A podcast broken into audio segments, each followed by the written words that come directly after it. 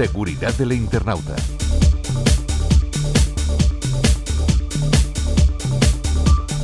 La suplantación de identidad se ha convertido en un tema de actualidad ya que cada vez son más los casos detectados y denunciados.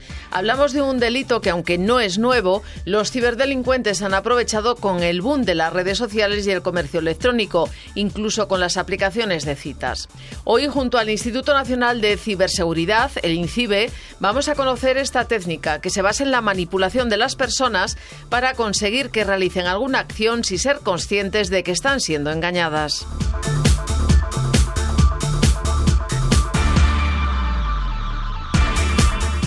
Hola Elena. Hola Conchi, ¿qué tal? Aquí estoy, un tanto preocupada, revisando todas mis cuentas. Vaya, ¿qué es lo que te ha pasado? Pues no te lo vas a creer. El otro día recibí un SMS sobre el estado de un pedido y sin pensármelo dos veces, pues accedí al enlace. ¿O no? ¿Se trataba de un enlace fraudulento? La verdad es que nada me hizo sospechar, ya que era de una empresa de transporte y estoy a la espera de recibir un paquete. Pero cuando ya estaba facilitando todos mis datos, mi cabeza hizo clic. Así que posiblemente se trataba de un caso de smishing. Pues me temo que sí. Perfectamente puede ser porque están en auge. Además, los ataques de smishing pueden ser muy efectivos porque los mensajes de texto se perciben a menudo como más confiables que los correos electrónicos y muchas personas son más propensas a responder o a seguir las pautas indicadas en un mensaje de texto que en un correo electrónico, como te pasó a ti. Sí, sí, ya había oído hablar de los mensajes de smishing que suplantaban a entidades bancarias y por eso empecé a sospechar. Uf, hay de todo tipo. Suplantación a entidades públicas como agencia tributaria o seguridad social, suplantación a entidades bancarias a empresas de paquetería o entidades privadas como compañías eléctricas, proveedores de servicios de Internet o plataformas de contenido multimedia. Vamos, que no se libra nadie. Así es, además cada vez con métodos más sofisticados y cuidando más los detalles, como los errores ortográficos o gramaticales. Lo mismo que con los emails, yo ya no me fío de ninguno. Haces bien, la verdad es que los casos de phishing también siguen aumentando. Los ciberdelincuentes envían a los usuarios mensajes suplantando a una entidad legítima, como puede ser un banco, una red social, un servicio o una entidad pública, para engañar y manipularles a fin de que acaben realizando alguna acción que ponga en peligro sus datos o instalando programas maliciosos que capturarán y enviarán credenciales o información cuando acceda a determinadas páginas. ¿Y cómo puedo evitar caer en la trampa? Lo primero, no abras correos que no has solicitado o procedan de usuarios desconocidos. Elimínalos y bloquea el remitente.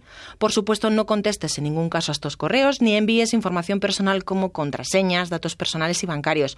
Cuando recibimos cualquier email solicitando información, es totalmente necesario necesario verificar la identidad del emisor y no pulsar en enlaces facilitados ni descargar ficheros adjuntos, ya que podrían ser maliciosos y contener malware. Ya, es que no vale con mantener los dispositivos actualizados. No, es algo necesario como la utilización de antivirus para proteger tu dispositivo de posibles amenazas de seguridad o la activación de autenticación en dos factores para aumentar la seguridad de tus cuentas. Pero no, ya no vale solo con eso. Tenemos que estar atentos a muchos más detalles para que no consigan engañarnos. Vaya, vaya, con la ingeniería social no te puedes fiar ni de un SMS ni de un email. Uy, y tampoco de una llamada. De una llamada. Así es. El phishing es una técnica de ingeniería social utilizada por los ciberdelincuentes para engañar a los usuarios a través de llamadas de teléfono fraudulentas y obtener así información personal sobre ellos, guiarles para que descarguen e instalen programas maliciosos, así como intentar que realicen algún pago bajo algún pretexto.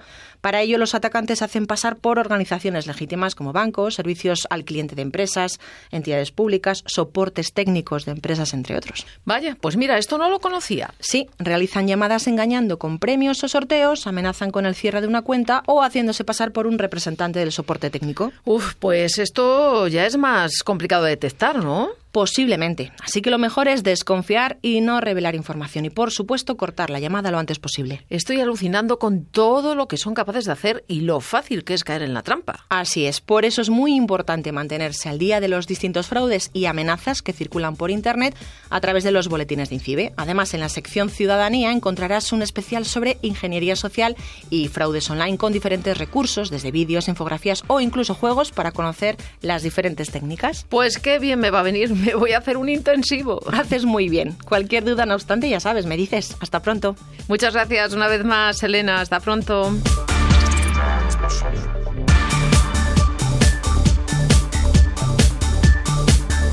Desde León, Conchi Álvarez y Elena Carrera de Incibe, Radio 5 Todo Noticias.